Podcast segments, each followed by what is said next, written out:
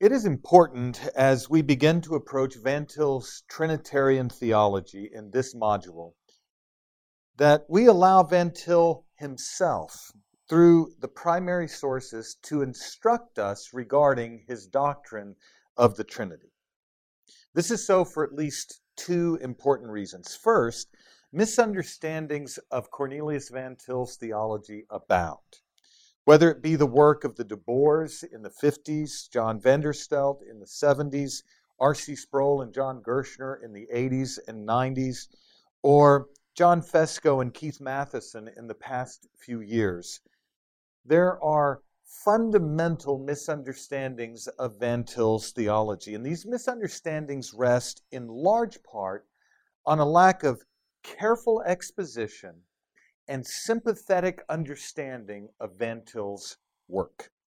As Christian scholars, we need to do our best to understand any theologian on his own terms and in light of the primary sources that best express his thought on a given matter. And this leads to my second point, closely related to the first.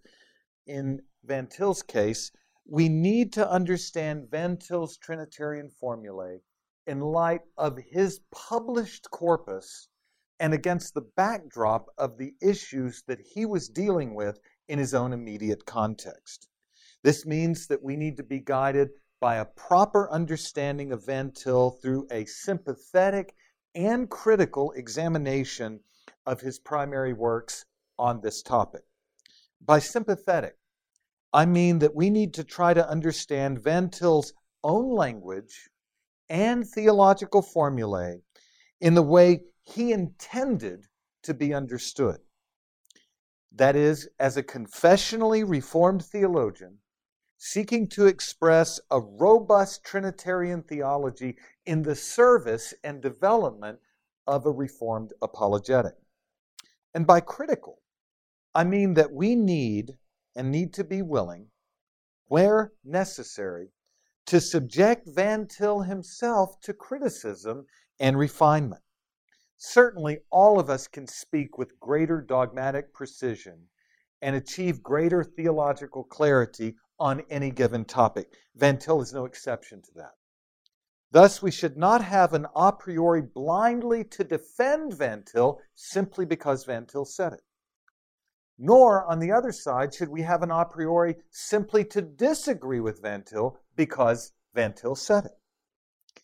In short, we should not engage in a wholesale rejection of Van Til on the one hand, nor should we engage in idealized hagiography of Van Til on the other side. We need sincere engagement, careful analysis, and scholarly engagement of his theology. And that's what this module aims to embody. Now, the topic that's before us as we begin is the context, the constructive reformed context for the development of Van Til's Trinitarian theology. And we cannot come close to saying everything that needs to be said in this lecture, but we need to make initial steps forward in understanding what are the theological constructions behind Van Til's dogmatic formulations. And the most extensive place and intensive place that Van Til engages this topic of Trinitarian theology is in chapter 17 of his Introduction to Systematic Theology. In that section, you find the fundamental structural strands of Van Til's Trinitarian theology.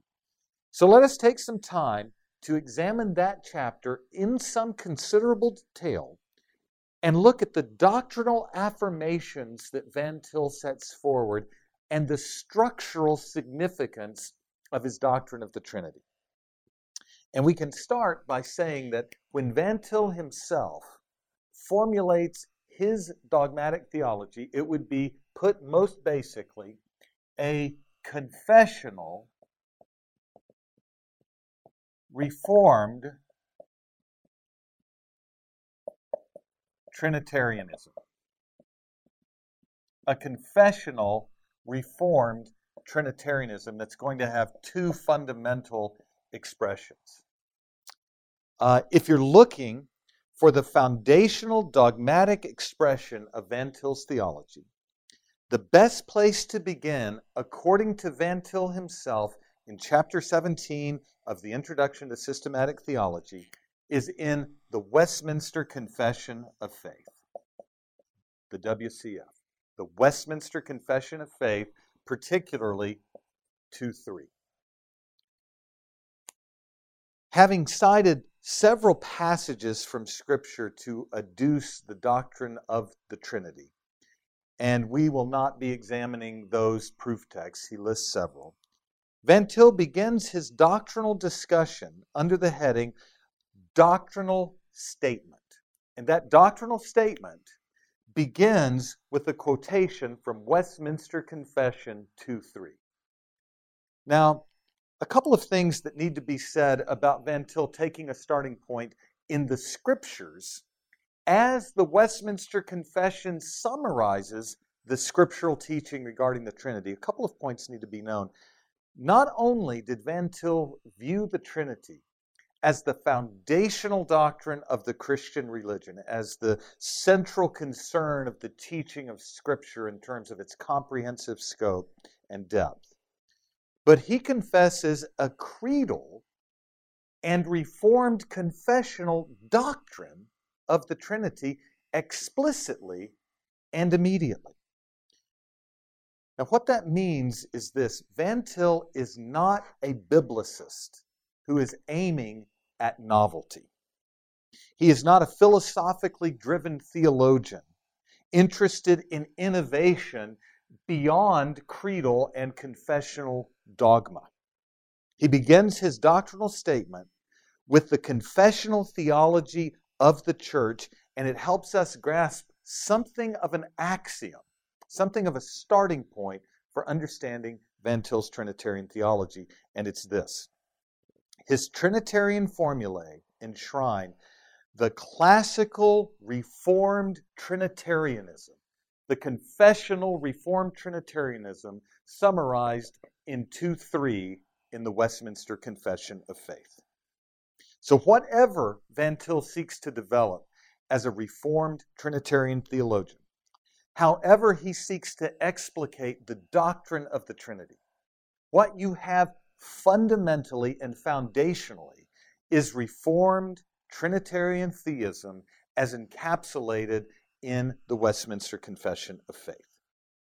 So in light of that, the very first sentence that begins Van Til's doctrinal statement of the Trinity is this: in the unity of the Godhead, Westminster Confession 2.3, in the unity of the Godhead, there be three persons of one substance, power, and eternity, God the Father, God the Son, and God the Holy Ghost. The Father is of none, neither begotten nor proceeding. The Son is eternally begotten of the Father, and the Holy Ghost eternally proceeding from the Father and the Son. Now, if you're looking to represent this in terms of a basic visual aid, there is one God, one living and true God. This is fundamental monotheism. Van Til is strident in affirming there is one God who is the same in substance and power and glory, but this one God exists as Father, as Son, and as Holy Spirit. One God, three persons, and there are at least 2 points that need to be made here. First, Van Til understands the teaching of the Westminster Confession of Faith to be a faithful summary of biblical teaching regarding the Father, Son, and Holy Spirit as distinct persons who are subsisting relations in the unity of the Godhead. One God, three persons who are one God. Second, and germane to our purposes for this course, Van Til seeks to confess, defend, and develop the classical Reformed theism contained in the Westminster Confession of Faith. This is important. He does not begin with a contemporary dogmatic theologian, Vos or Bavinck. He does not begin with an ancient or Reformation theologian, Augustine or Calvin. No matter how important those individual expressions of Trinitarianism are, Augustine, Calvin, Bavinck, or Vos, he begins with the Westminster Confession of Faith because he is a confessionally reformed theologian in the classically reformed tradition. He presents his own theology of the Trinity, and he begins self-consciously with the scriptures as summarized in a central reformed symbol, the Westminster Confession of Faith, that teaches classical Trinitarian monotheism. But it's not merely that Van Til begins with the Westminster Confession of Faith. Van Til, in this chapter, ties his understanding of the confession to its reception in Old Princeton through the work of A. Hodge. Van Til ties his understanding of the confession's teaching to its reception in Old Princeton, exhibited and summarized in the work of A. Hodge, particularly in Hodge's commentary on the Westminster Confession of Faith. So Van Til, and this is critical to appreciate, he does not take his own novel view of the teaching of the confession and speak in a corner about the novelty of his own interpretation. He instead receives the confession as it has been received through the published works of those in the Old Princeton tradition. He takes the work of A. A. Hodge, representative of Old Princeton, and relays to us in capsule form the reception of classical confessional Reformed Trinitarianism in its Old Princeton expression and defense through the work of A. A. Hodge's commentary on the Confession of Faith. And this is important as we raise the question about Van Til's relation to the Reformed tradition. Is Van Til a confessional theologian of the Trinity, working in terms of the received classical theism embedded in the Reformed symbols? Or is he a self-conscious innovator, seeking to move beyond that confessional tradition, perhaps through the baneful influence of philosophical categories that he might inherit from Kant, Hegel, or the Boston Personalists, for instance? Well, the answer to that question in terms of Van Til's own work is that he is not only self-consciously confessional, but he situates his own understanding of the confession's theology within its reception by Old Princeton as exhibited in the work of one of its luminaries, A. A. Hodge. So let us move on to understand the basic contours of the confession's doctrine of the Trinity, especially the way that it begins to bear on Van Til's development of that doctrine in the service of Reformed apologetics.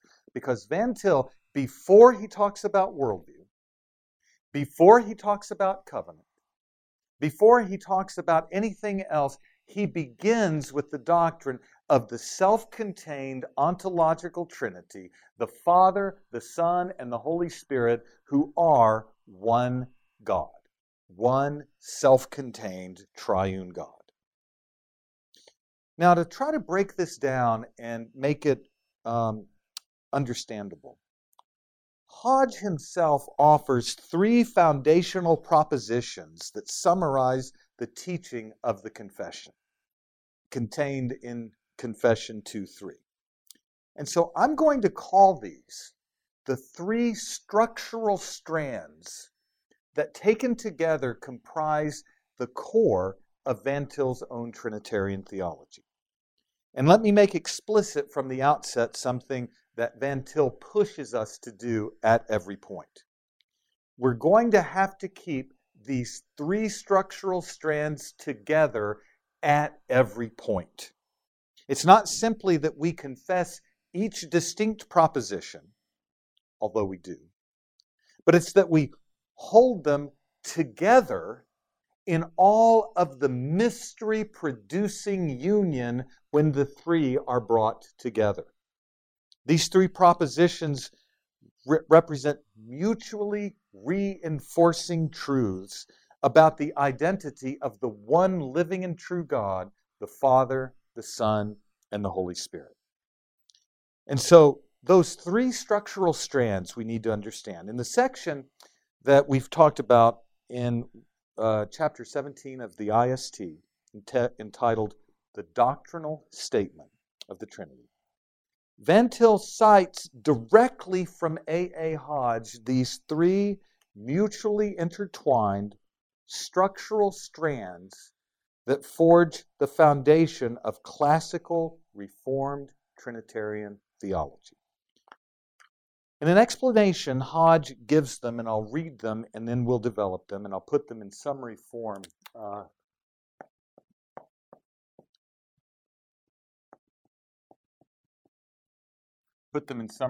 right here.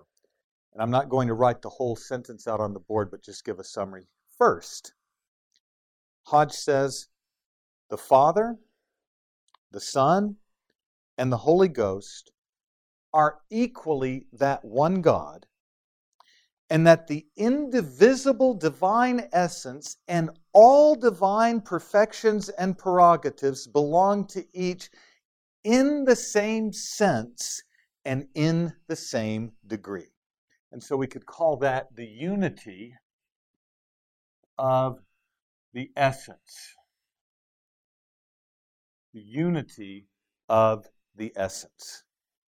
One indivisible essence, all divine perfections and prerogatives equal in each, in the same sense and in the same degree. Second, that the titles Father, Son, and Holy Ghost are not different names of the same person in different relations, but denote different persons.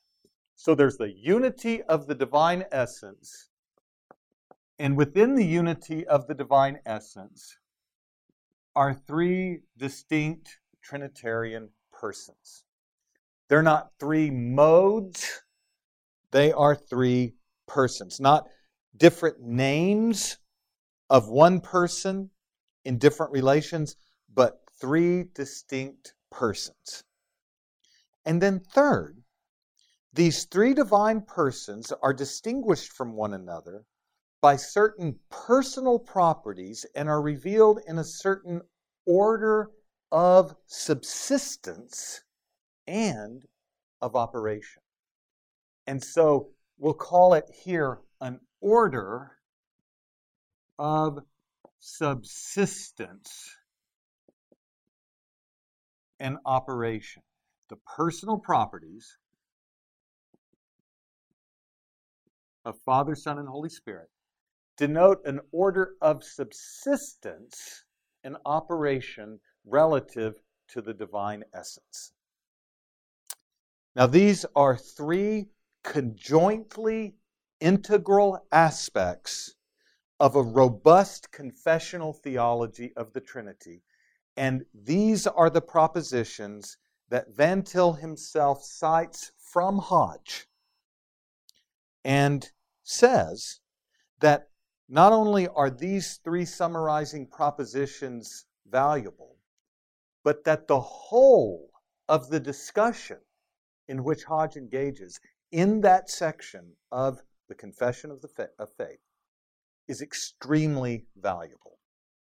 So what I want us to do is take each of these propositions that I've summarized on the board and develop them as we come to understand the nature of the confessional Reformed Trinitarianism that grounds Van Til's approach at every point. So first, the Father, the Son, and the Holy Ghost are each equally that one God.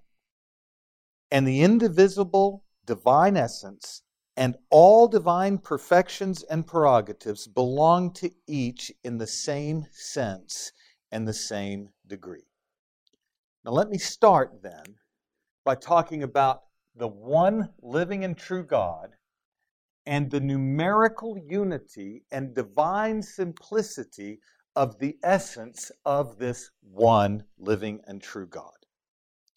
While there are three distinct persons in the Godhead, there is an indivisible divine essence that contains all the divine prerogatives and perfections that are possessed by each person in the same sense and in the same degree. Now, this means that the indivisible divine essence and all of the perfections proper to that essence belong equally to the Father, to the Son, and to the Holy Spirit. All that this one God is, in the indivisibility of his essence, in the sum total of the perfections that constitute and qualify that essence, the Father is, the Son is, and the Spirit is. But we can say it more precisely. The Father is God without remainder. The Son is God without remainder, and the Holy Spirit is God without remainder.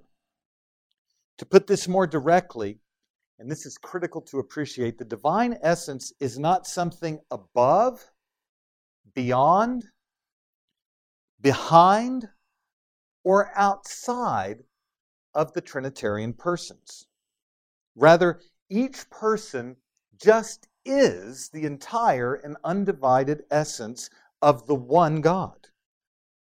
All the divine perfections, all the divine attributes that comprise the essence of God belong to each person without remainder. So we cannot ever think of the essence of God being at any point separated from each divine person, or each divine person being in some way separated from that essence.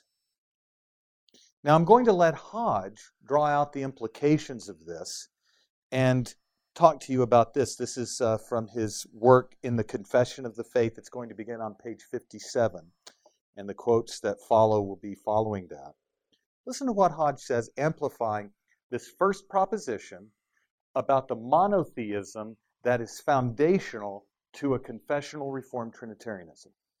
He says this: it follows that if the Father, Son, and Holy Ghost consist of the same numerical essence, they must have the same identical attributes in common.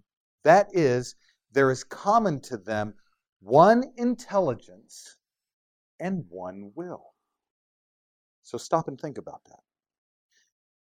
Let's talk first about the same numerical essence. When we're talking about one God and we're talking about monotheism, there is a numerical unity to the essence, a numerical unity. By indivisible essence and the numerical unity of that essence, Hodge affirms the divine simplicity and substantial unity of the Godhead. Each person possesses all of the undivided essence, all of the divine perfections without remainder, but they are not three gods. There is only one God with one undivided essence, and he is numerically one. The numerical unity of the one God, the single indivisible divine essence, is something Van Til, through Hodge, affirms as foundational and, in terms of the order of presentation, first in the exposition. Now, this numerical unity of the divine essence is different from creatures who have what Hodge, Bavinck, and Van Til call a generic unity. For instance, in generic unity, there is a class of humanity, image bearers, who all have a human nature. It's a generic unity of nature possessed by several separate individuals. Human nature, however, does not exhaust the identity of the creature, since there are a number of accidental properties beyond human nature that distinguish humans in the class of humanity. Some are tall, some are short, some are wise, some are smart. But in the human being, there is more in the particular human being than there is in the essence of the human nature. I may be a tall human, a short human, a smart human, a wise human, a kind human, but I am distinguished from other human beings in the class by accidental features that move beyond my essence or nature as a human being. That is a generic unity. That is not the unity of God. That is not a divine numerical unity. The divine nature, and this is key, the divine nature itself is what distinguishes God, the one God, from all that is not God. So if you're going to have in the background here the creator-creature distinction, creator-creature, and you remember this from our last series, what distinguishes the creator from the creature is found in its entirety in the divine nature, which is one indivisible essence. God is not one in a class like humans. He is sui generis, categorically unique from all that is created and possessed of a single numerical unity and indivisible divine nature. There is not one essence and three separate persons, as you find with creatures who have a generic unity of essence. Rather, the divine nature exhausts the identity of God, and the divine nature distinguishes God from all that is not God. God is identical to his one divine nature, and that nature cannot be multiplied in numerous instances like human nature, nor is there something in addition to that nature that distinguishes God from creatures. God is distinguished from all that is not God by his undivided nature, by his numerical unity. The Father, the Son, and the Holy Spirit are distinctly and without remainder the one living and true God.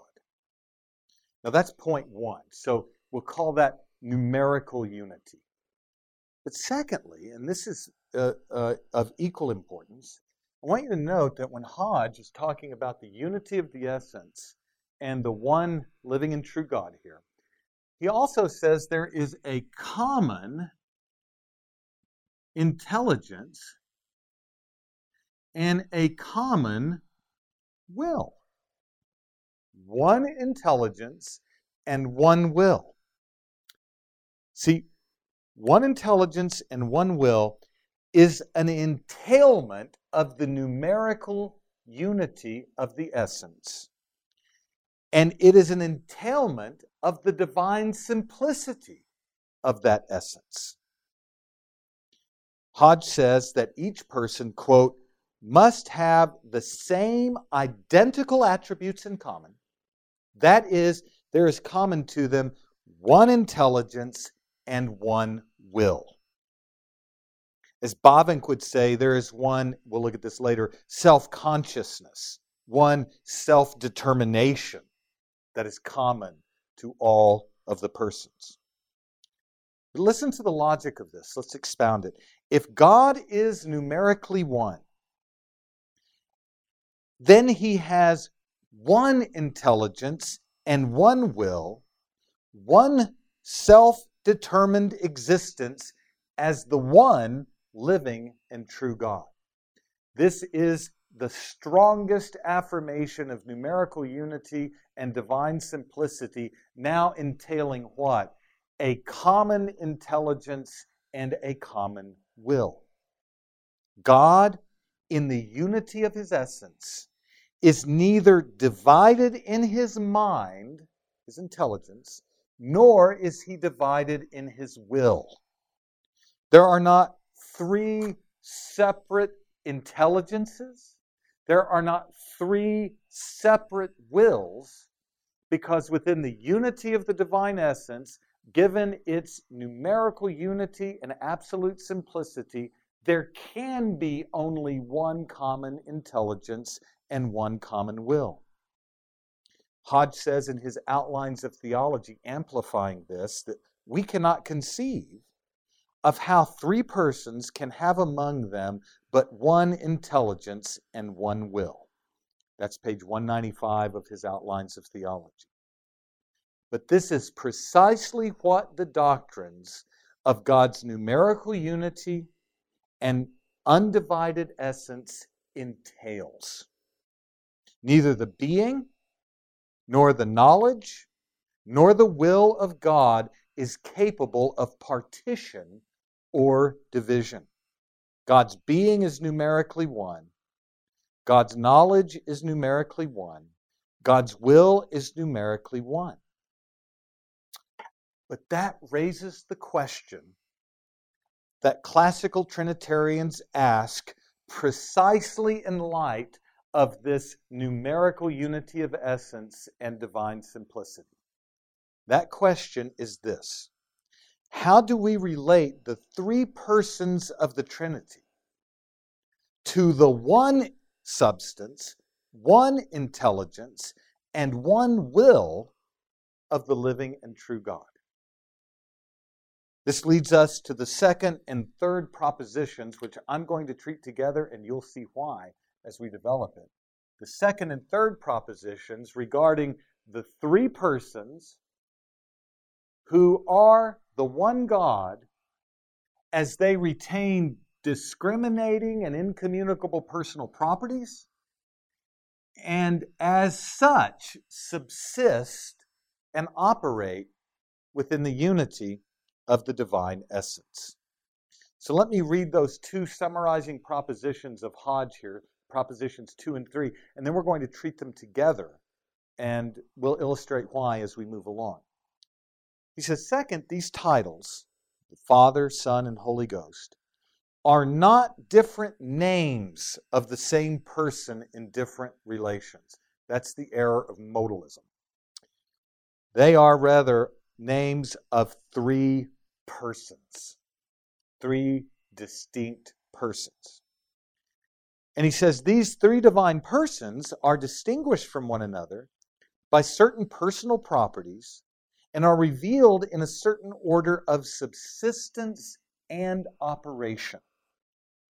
Now we need to amplify this and understand now how Westminster Confession 2.3, as received by Old Princeton, expounded by A. A. Hodge, how it relates the unity and numerical singularity of the divine essence to the three persons who retain incommunicable personal properties as modes of subsistence within that divine essence. He says this. He says the properties of each divine person, on the other hand, are those peculiar modes of subsistence which distinguish the relation of each to the other. And so what Hodge begins to do in light of propositions 2 and 3 is you have one God, one undivided essence, and each person is a mode of subsistence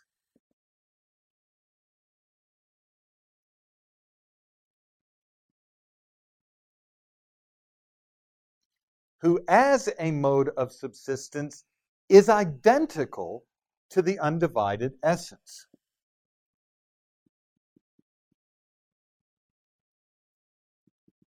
We need to unpack that. The personal properties that distinguish the Trinitarian persons are as follows. The Father is unbegotten.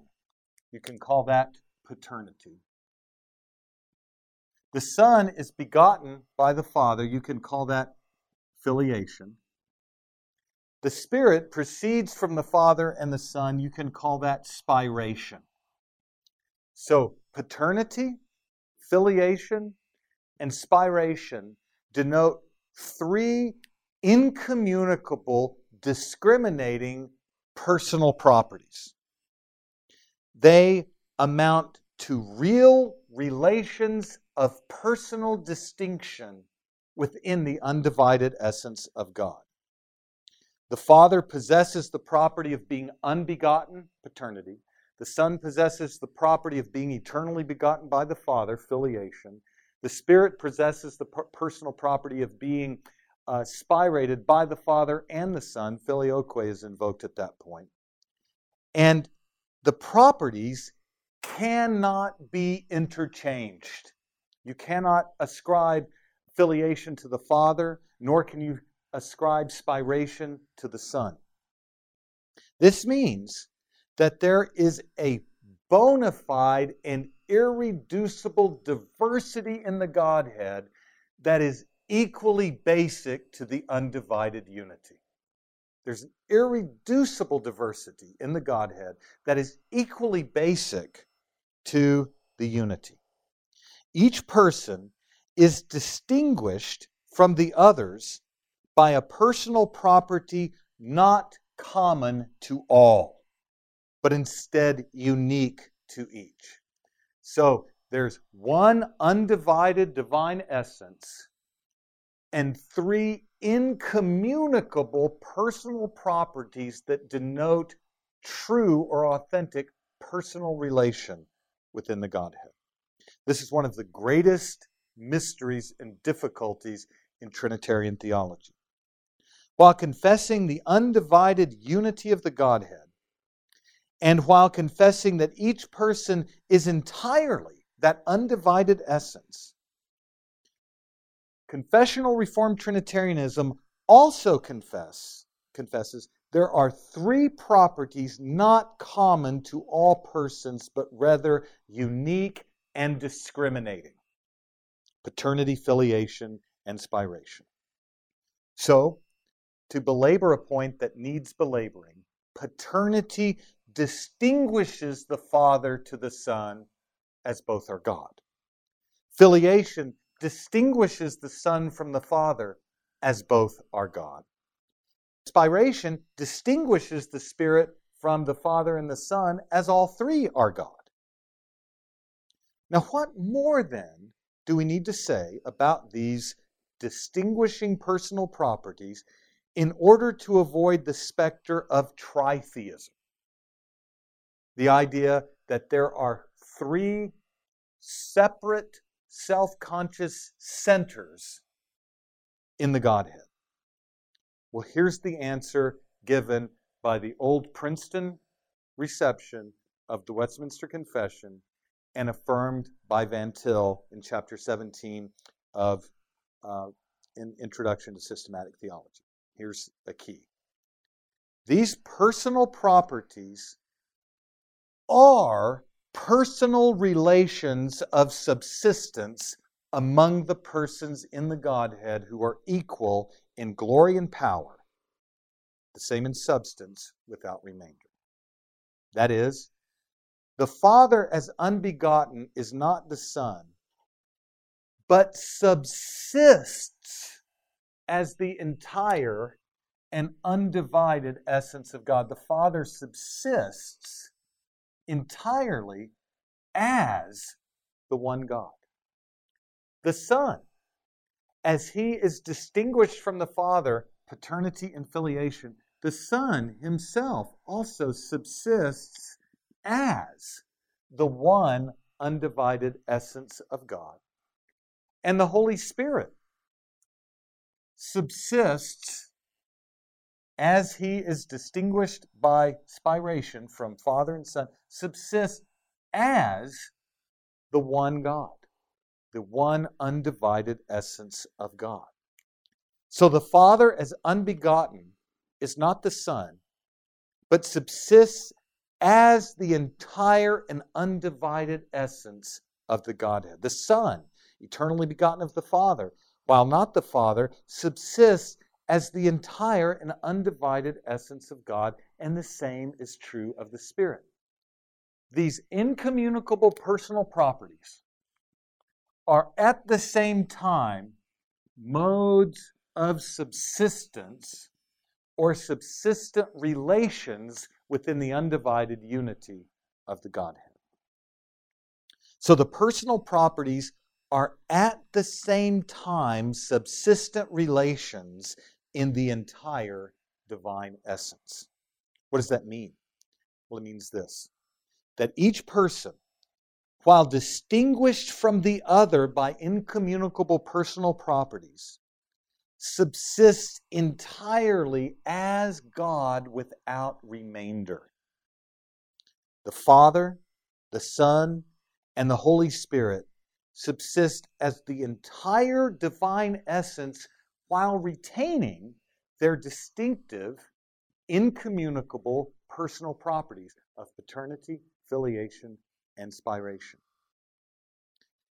No one person has more or less deity than the others. They are absolutely and without qualification co-equal, having the same substance, power, and glory in precisely the same degree. And so the notion of subsisting relations helps explain the way we can affirm a real distinction of persons in the Godhead without dividing or partitioning the essence of the Godhead.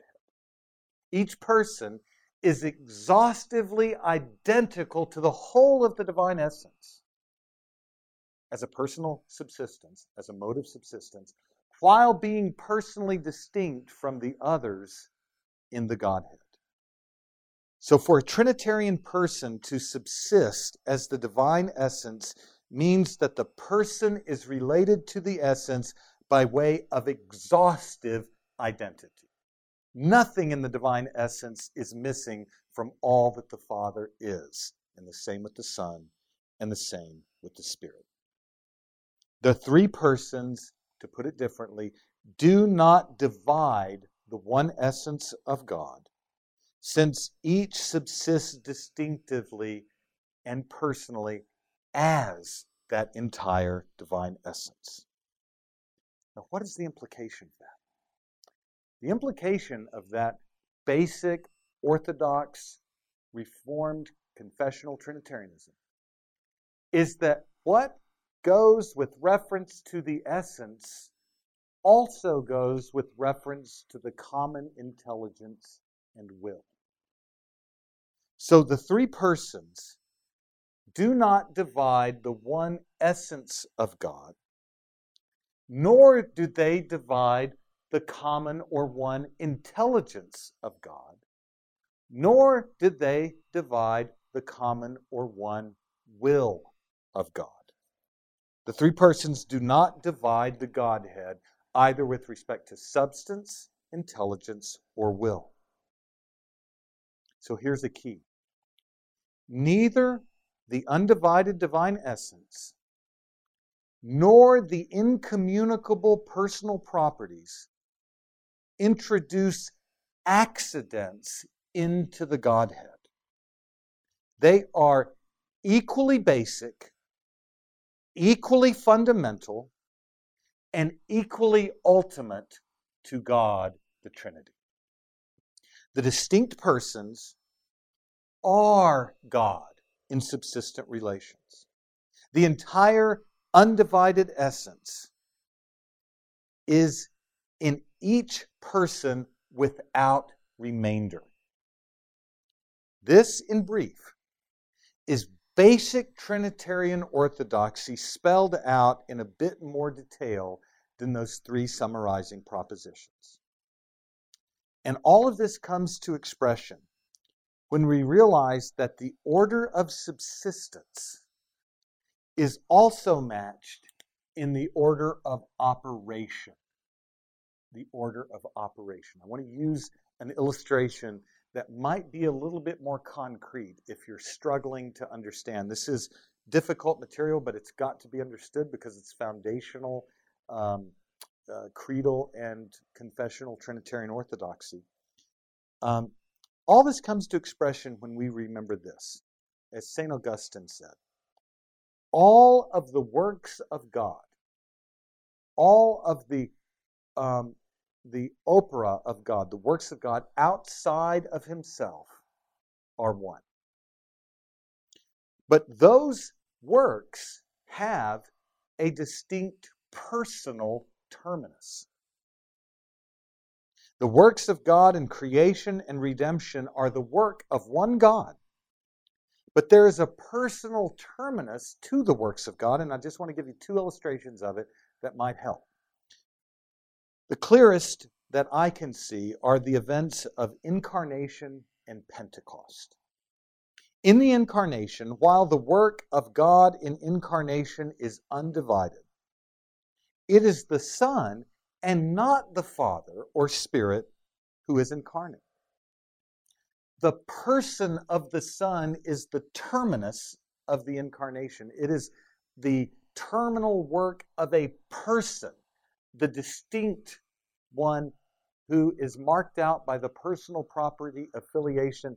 This one, not the Father, not the Spirit, this one is incarnate. Even though the works of God are undivided, there is a distinct personal terminus to that work of the one God, and the Incarnation is a fantastic illustration of that. The Father did not take to himself a true body and a reasonable soul. The Holy Spirit did not take to himself a true body or a reasonable soul. This is true only of the Son, even though he cannot be at any point divided from the essence or separated from the other persons. At Pentecost, as another example, it is not the Father or the Son who is poured out from heaven in Acts 2, 32 through 33. Remember, Jesus is raised, he is endowed with the Spirit, he ascends, and he pours out the Spirit from heaven. This is the terminal and personal work of the Spirit. And it's the Spirit who unites the church to the crucified and ascended Christ. The Spirit is the bond of union between the church and Jesus Christ viewed from the divine side. That bond of union is not the Father. That bond of union is not the Son. It is the Spirit who unites the church to the crucified and ascended Christ. This is true only of the Spirit, even though he cannot be divided at any point from the Godhead, nor can he be separated at any point from the other persons. You see, matching the unique, subsistent relations is a certain order of operation distinct to each person of the Godhead. Now, these three insights taken together lead Hodge to make the following observation.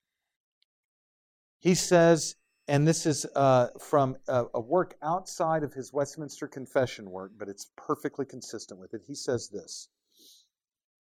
This is in Evangelical Theology, pages 102 to 103. He says that God exists eternally and constitutionally as three self-conscious persons. Self-conscious.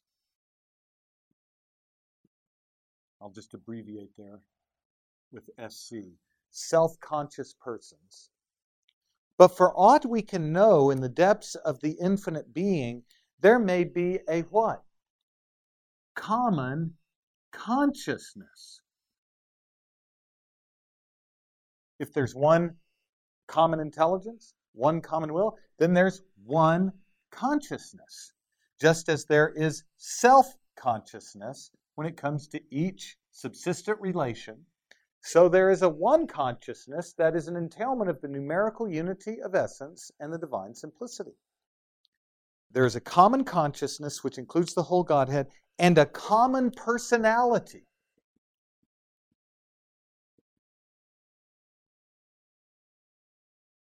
Common consciousness, common personality, yet there are three self-conscious persons. And he says, this may be all true, but what belongs to us to deal with is the sure and obvious fact of revelation that God exists from eternity as three self-conscious persons. Now, here's what you need to start to appreciate. The common intelligence, common will, common consciousness, common personality is a direct entailment of the thoroughgoing monotheism of the numerical unity and divine simplicity of God's essence. The self-conscious persons, who are modes of personal subsistence with discriminating personal properties, that's the entailment here of the triunity, of what it means to be a triune person, discriminating personal properties in personal relations of subsistence. Hodge is aware of the mystery involved and recognizes here that what we have is a mystery that transcends all analogy, a mystery beyond all analogies in creatures. You see, given the simplicity of God's essence, given the numerical unity, Hodge lines these points up. There's a common intelligence, a common will, and the corollary, common consciousness and common personality. The corollary of the one undivided intelligence and one undivided will is that God is this. Listen to this language. He is self-sufficient, self-determined, self-contained, and self-revealing. These are all entailments of the unity of his essence. But the incommunicable personal properties, when Hodge speaks of self-consciousness, those incommunicable personal properties in no way suggest three separate centers of self-consciousness. This is so because the subsisting relations in the Godhead do not divide or partition the essence so that we have an ultimate plurality that transcends a substantial unity. The Father does not have an intelligence that is individually separate from the Son. The Son does not have an intelligence individually separate from the Father, and the same with the Spirit. Each Trinitarian person, as a self-conscious person, at the same time subsists distinctly as the entire and undivided intelligence, will, and consciousness of the one living and true God. There is thus a one consciousness that Hodge confesses due to the undivided numerical unity of the divine essence. There is a three consciousness he confesses due to the three subsisting relations of Father, Son, and Spirit, who are that one undivided essence. And he says, page 58, we must ever continue to confess that this is a profound mystery that transcends all analogy. It is equally necessary to affirm one mind, one will, one intelligence, one consciousness, and that God exists from all eternity as three self-conscious persons. This is the first foray into an exposition of Westminster Confession 2.3 as it was received by Old Princeton that supplies the three structural strands for Van Til's Trinitarian theology, and these three structural strands must be held together in their orthodoxy and mystery at every point. And as we do that, we start to recognize this, and we'll try to develop this, that this theology is not designed to solve mathematical problems, but designed to move the church to worship the incomprehensible God who is one and three, three and one, and is to be glorified and worshipped and praised by the creature who receives his revelation as it is given in the Scriptures, as it is summarized in the confessional standards, and begins in union with Christ after the fall to worship the living and true God, the triune God, Father, Son, and Holy Spirit. This is the first development of Van Til's Trinitarian theology contained in the Introduction to Systematic Theology in chapter 17. And what we'll look at next will be his discussion and appropriation of Bavinck and Old Amsterdam, and how those two themes, Old Princeton, and when we get to it, Old Amsterdam with Bavinck, continue to help fill out the picture of Van Til as the integrator of the English Puritan and Dutch confessional Trinitarian tradition.